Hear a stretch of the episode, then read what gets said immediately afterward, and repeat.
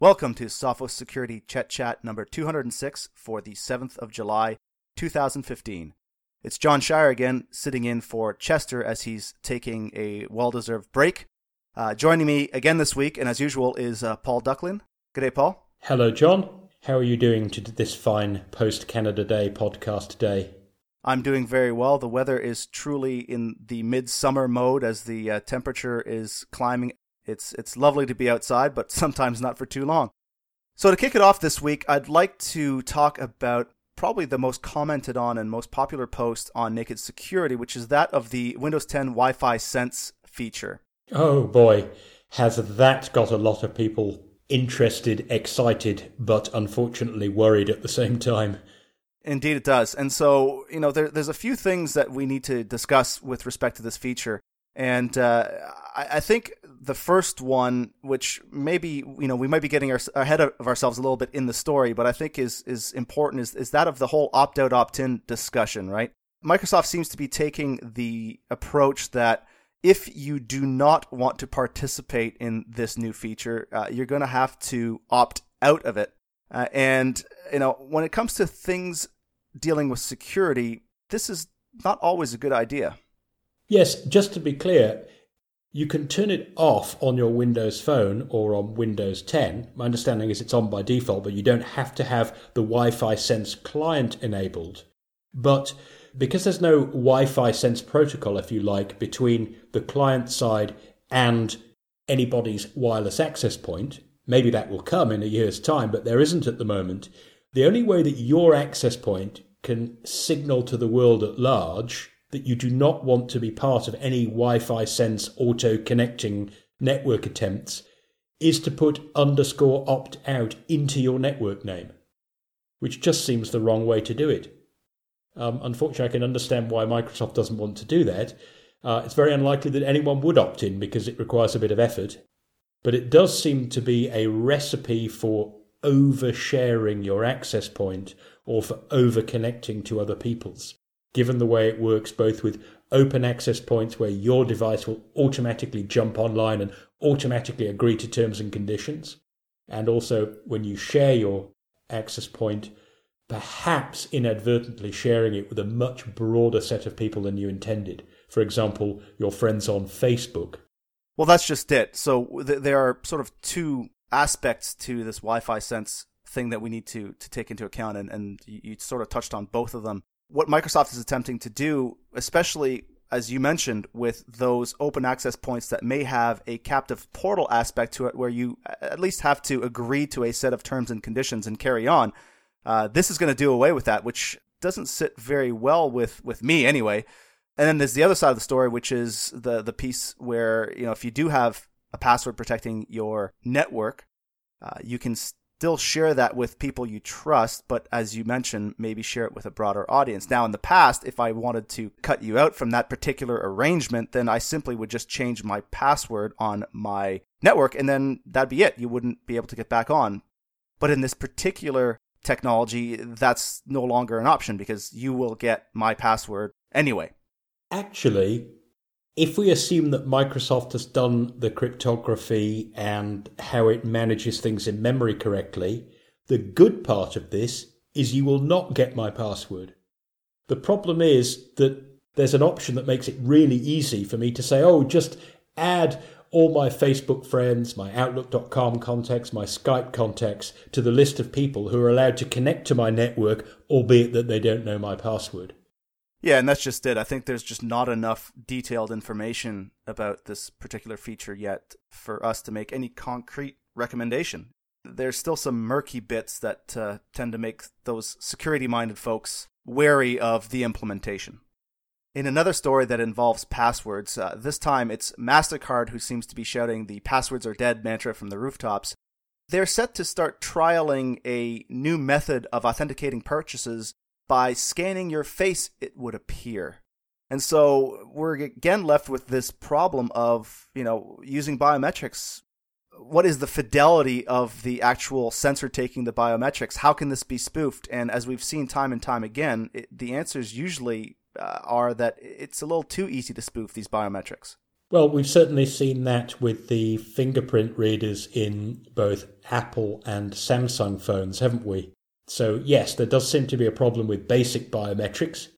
The flip side of that is, as one of the commenters on Naked Security pointed out, it's hard to see how this is worse than the current situation we have for most card not present transactions, where we're sort of relying on a 16 digit number and three digits printed on the back of your card. Uh, so, in a way, also checking a selfie, you could argue that it can't make things easier for the crooks. Uh, on the other hand, I guess it could give a false sense of security if you think that it actually raises the bar, but it turns out there's an easy way to get around it. It is a very limited release, so 500 UK customers at only two of the major banks in the UK will actually be testing this out yeah, remains to be seen um, whether facial recognition is the next thing uh, that'll reduce credit card fraud or not. So, Paul, do you remember Heartbleed? Something that probably called us, caused a rather agitated week for most sysadmins out there. And I believe is also the progenitor of the now uh, legion strong number of vulnerabilities that have their own names, logos, websites, and PR agencies. Yes, uh, once we'd had Heartbleed, with the bleeding heart, of course. Then we had Logjam, Shell Shock, Freak, Venom, Poodle, and uh, and a vulnerability called Hamlet, Prince of Denmark. Believe it or not. I did see that in the article, although that uh, is indeed a fictional vulnerability. But hey, if anyone wants it, I open source it as a vulnerability name. There was a sword thrust through the arras. Polonius got stabbed through the curtain. So you can imagine that's a little bit like trying to do a buffer overflow where you don't quite know where you're aiming. So maybe there is a metaphor in there waiting to get out. However tortured that metaphor, let's talk about. Gee, thanks, John. I was just getting going there. Yeah. Let's talk about the story about Amazon and uh, what they're doing to address uh, Heartbleed of sorts. Sierra 2 November. That's correct. Maybe you can uh, give our listeners a bit of a sort of Cole's notes, as they call it in the U.S., recap of uh, what Heartbleed was and uh, how it actually was a big problem. Well, Heartbleed was a bug that didn't that allowed a crook to learn something about what your server was doing without having to break into your network at all. Basically, you made what's called a TLS heartbeat request, and that's where Heartbleed came into the name, and you said, are you still alive, dear server? If so, send back this message that I just sent to you, which also, of course, proves that the encryption's still working because you get the same message back. Oh, and by the way, the message is 6 bytes, 10 bytes, 15 bytes long, or whatever. Uh, but it turns out that due to a bug in OpenSSL, you could actually send it a keep alive message. Uh, but instead of saying, oh, by the way, there are six characters in my message, you could say, oh, there's 64 kilobytes in my message, and the server would reply with your six bytes and just close to 64k of whatever was lying around in memory nearby at the time. And so by doing this over and over and over again, you got you could get these sort of passing tantalizing glimpses of what was going on on the server. So it was the, a bad sort of bug because anybody could trigger it pretty much all of the time. So it caused quite a panic and a lot of interest in having some choice and having alternative implementations of TLS, or what we used to call SSL. Yeah, that's right. So Libre SSL and Boring SSL being two of the other options, and now the S2N implementation of the SSL TLS protocol. There is a bit of a difference, though, with the Amazon one, in that Boring SSL and Libre SSL from Google and OpenBSD, respectively, was basically a reworking of the OpenSSL code base. Amazon stuff only implements the SSL part, the TLS part. It doesn't actually do the underlying cryptographic primitives. And the big irony there is uh, the easiest way to provide the cryptographic primitives for Amazon's new S2N is to use OpenSSL and to build the cryptographic primitives from it. Or you can use Libre SSL or Boring SSL. But nevertheless, if you think about Heartbleed, it wasn't actually a bug in the underlying cryptography. It was actually a flaw in how it was used in the TLS protocol. So, good on Amazon for coming to the party, I guess. Actually, John, while we're talking about hacking, that reminds me of an article that I was interested in on naked security, but I couldn't dig any further into because I live outside North America, so I'm geo blocked from looking at this stuff. There's apparently a new kind of cyber hacking thriller series on North American TV called Mr. Robot, which is surprising by the fact that from a technical point of view, it's not half bad. Is that correct? Have you watched it? I have actually, and uh, I've seen the the first two episodes in the series, and yeah, it for once I wasn't sitting there cringing at uh, you know the, the, the technology terms or even the visuals that were being presented. Oh, like the famous Jurassic Park. Oh, I know that. It's Unix.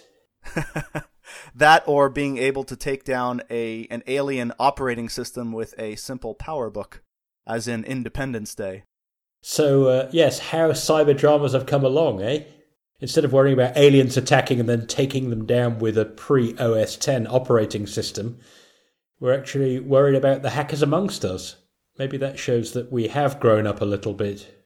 It is, yeah, and it's an interesting story. It, it does involve you know, a fairly, I guess, convoluted plot line in terms of uh, you know I'll try to avoid some spoilers, but in, in terms of you know the, there's an there's an evil corporation, there is a a security company that that has a a hacker with sort of an ethical dilemma on his hands on on you know which which side to, to, to play on. You've got this sort of underground shadow hacking group.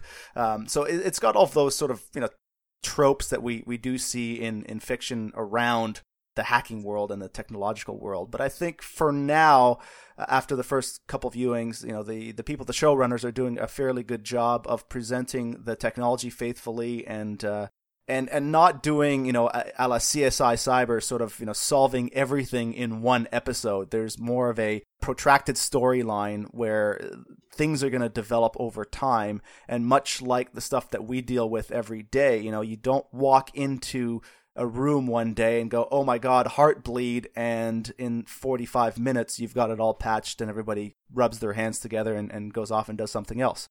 The problem for me with a lot of these cyber drama stories is that because each episode sort of has to have a beginning, middle, and end, as you say, it does create this idea that each cyber threat we face is very strictly circumscribed. Uh, you know, I just did a podcast recent, a techno podcast with Chester, on his talk called When Penguins Attack. We're looking at the, the role of Linux in distributing malware. And the research he did for that, where he actually measured which sort of operating system, what sort of attack was coming from, was based on just one week of brand new infectious URL data from Sophos Labs. And yet, in that week, he had a sample size of 178,000 URLs. If you got too hung up on any one of those, you'd have a you know 177,999 building up outside the dike that you were hiding behind. There are going to be some parts of an attack which are more important, and you need to focus on those, but you can't drop everything else and just go, you know, rushing after the one guy. I guess that's why lots of cops don't like cop shows very much as well. Everything gets neatly wrap, wrapped up and the bad guys get prosecuted and they all go to prison, and there's very little paperwork. I think the same can be said for any profession that's being dramatized. Uh, you know, the, the, those in the profession are probably going to find ways to nitpick, but uh, the, the, bottom line is, you know, this is a it's a good show. It's well acted. The the, lead character is uh, is played very uh, convincingly and well by um, uh, Rami Malek, and uh, you know, I, I think if if they draw the storyline properly, I think it could be one to watch. Well, if it makes people a little more aware of the need to take cybersecurity seriously, but also gives them an idea that the good guys can win sometimes, uh, then I'm all for it. And I think that's a great takeaway. If it popularizes our industry in a, in a positive way that encourages people to take it more seriously and act on it, then uh, yeah, I'm all for it as well. So uh, we're going to finish off with one last item, which is that of the uh, Sophos store. Not trying to be commercial here. This isn't where you go to buy our products or spend vast amounts of money.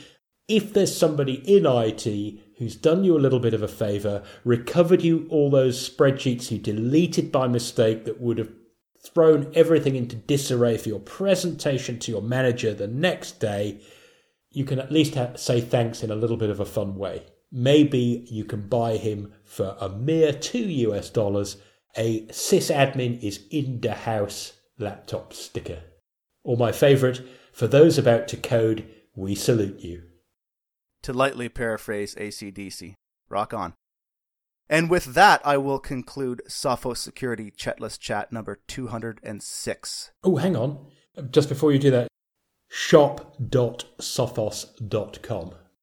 And yes, that is HTTPS. So uh, you will get a secure connection when you come to buy. With that, I will conclude Sophos Security Chetless Chat number 206. For this and other security news, please find us at nakedsecurity.sophos.com. For our podcast, you can find us on iTunes uh, via an RSS feed, on the TuneIn app, or at soundcloud.com slash sophos security. And until next time, stay secure.